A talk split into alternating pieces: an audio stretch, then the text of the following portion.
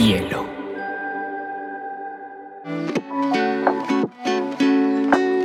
Hola, bienvenidos a Te Cuento News, un espacio donde analizaremos las noticias más importantes del mundo digital y la Web3 en menos de 20 minutos.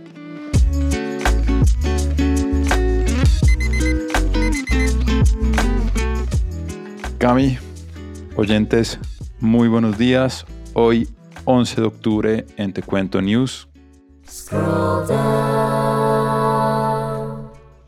Peter, en el Scroll Down de hoy tendremos un montón de cosas. Eh, Peter y a todos, buenos días. Hoy Bitcoin eh, está en 19.157 dólares y Ethereum en 1.294. Está barato, compren. Y hoy en el Scroll Down les traemos una nueva propuesta y es que vamos a dividirlo en sección internacional y en sección Latinoamérica. Entonces, comencemos, Cami, como siempre, un montón de cosas.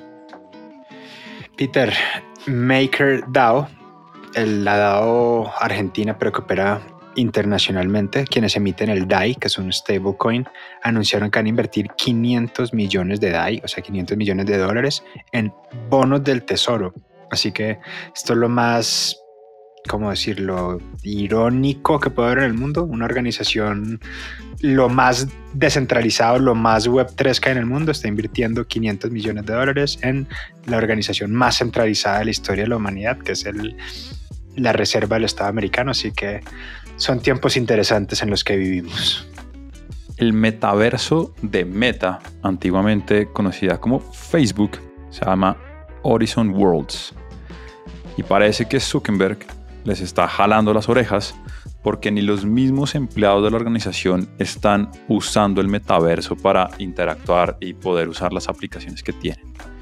Y se habla que les hicieron una encerrona o un lockdown de aquí a final de año para que puedan limpiar todos los bugs que tiene la plataforma y realmente darle una usabilidad que permita esa viralidad que tanto que tanto le están apostando y que tampoco están logrando. Peter, hubo un hack grandísimo en el Binance Smart Chain. Esto es el blockchain propietario de Binance. El hack ocurrió en lo que se llama un bridge, que es, es como se conecta una blockchain con la otra, y hackearon 570 millones de dólares. Eh, afortunada o desafortunadamente se logró impedir la totalidad del ataque y sacaron 100 millones, solamente sacaron 100 millones de dólares. Digo afortunado o desafortunada porque lo que esto pone en, tela de discusión es qué tan centralizada o descentralizada es una plataforma. Cami oyentes, la novela o ya el novelón de Elon Musk con Twitter continúa porque ahora Musk reversó la decisión de haber reversado la compra de Twitter. En otras palabras, volvió a decir que sí compra Twitter. Y esto parece ser que tenía todas las de perder en el juicio que se iban a ir las dos partes para resolver la disputa que tenía un billón de dólares como cláusula eh, de retiro. En este caso le tocaba pagarla a Elon Musk. Así que Elon volvió a poner una propuesta sobre la mesa.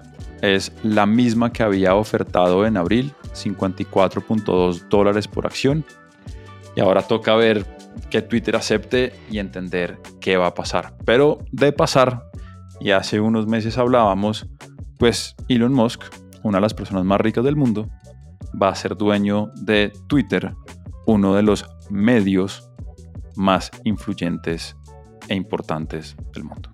Caracol, si nos están escuchando la, gente de, de, desarrollo de Caracol, por favor, aquí está material Prime para su próxima telenovela. Peter, la Euro, es decir, la Eurocámara, aprobó cargador universal para la vasta mayoría de productos. Esto es el USB Type-C, que todos conocen, el tipo C. Así que esto es una gran noticia para todos los que salimos sin cargador y vamos a la casa de amigos a pedir cargador prestado. Ya tendremos en la vasta mayoría de lugares dispositivo para usar. Enhorabuena por los usuarios y eso es un duro golpe al sistema cerrado de Tim Cook y Apple. Última noticia internacional y es que la semana pasada el CEO de Disney, Bob Chapek, eh, dio un comunicado diciendo que espera que Disney Plus termine su fusión con la otra plataforma de streaming que posee Disney, que es Hulu. Esto es bien interesante porque ya el mercado está empezando a ver una tendencia donde precisamente todas estas plataformas de streaming que están hoy ofertadas, que de hecho suman más de 200 alrededor del mundo, están viendo como una estrategia de crecimiento y supervivencia hacer este tipo de fusiones.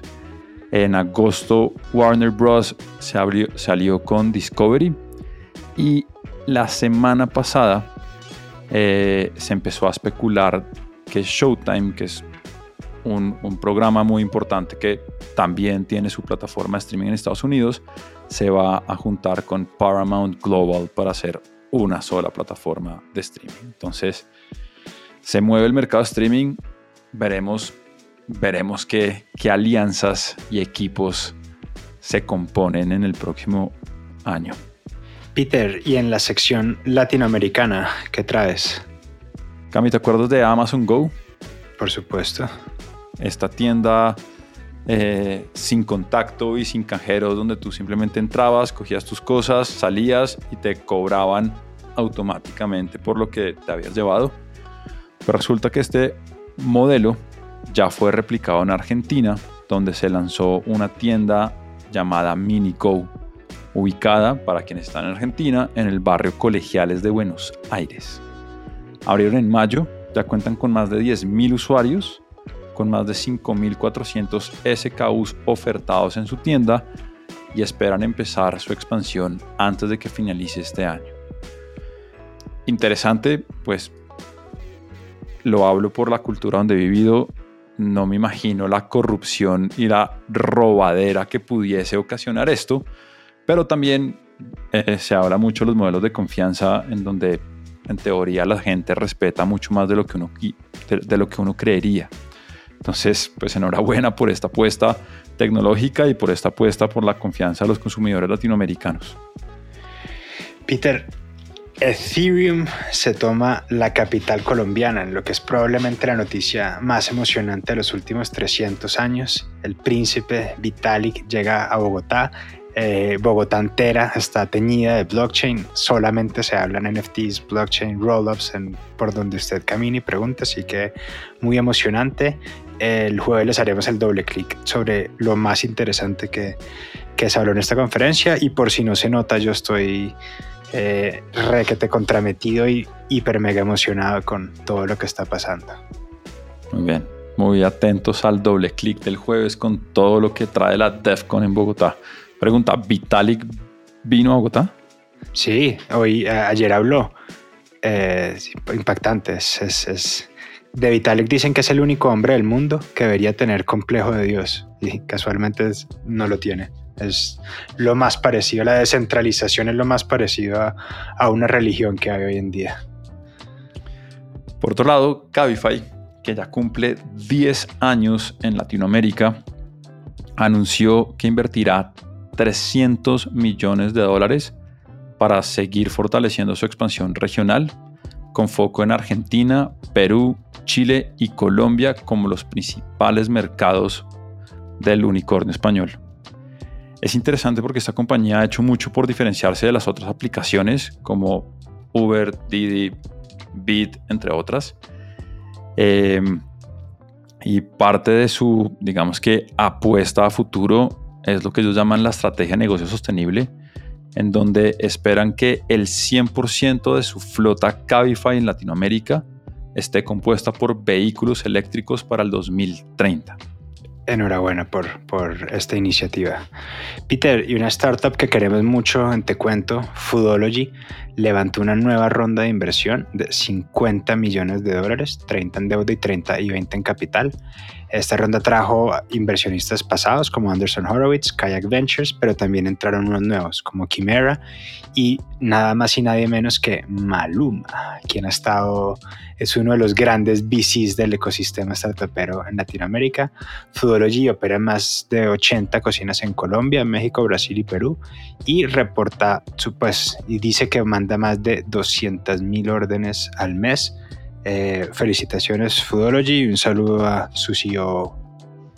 Bueno, eso ha sido todo por hoy en Te Cuento News. Nos vemos el jueves con todo el doble clic de la DEFCON y se vienen sorpresas, ¿no? KPMG.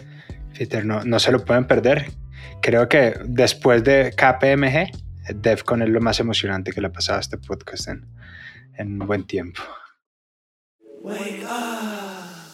See the sky, see the clouds amongst the sun. See the day for everything it could be. Stop treading on that snooze button. Bielo.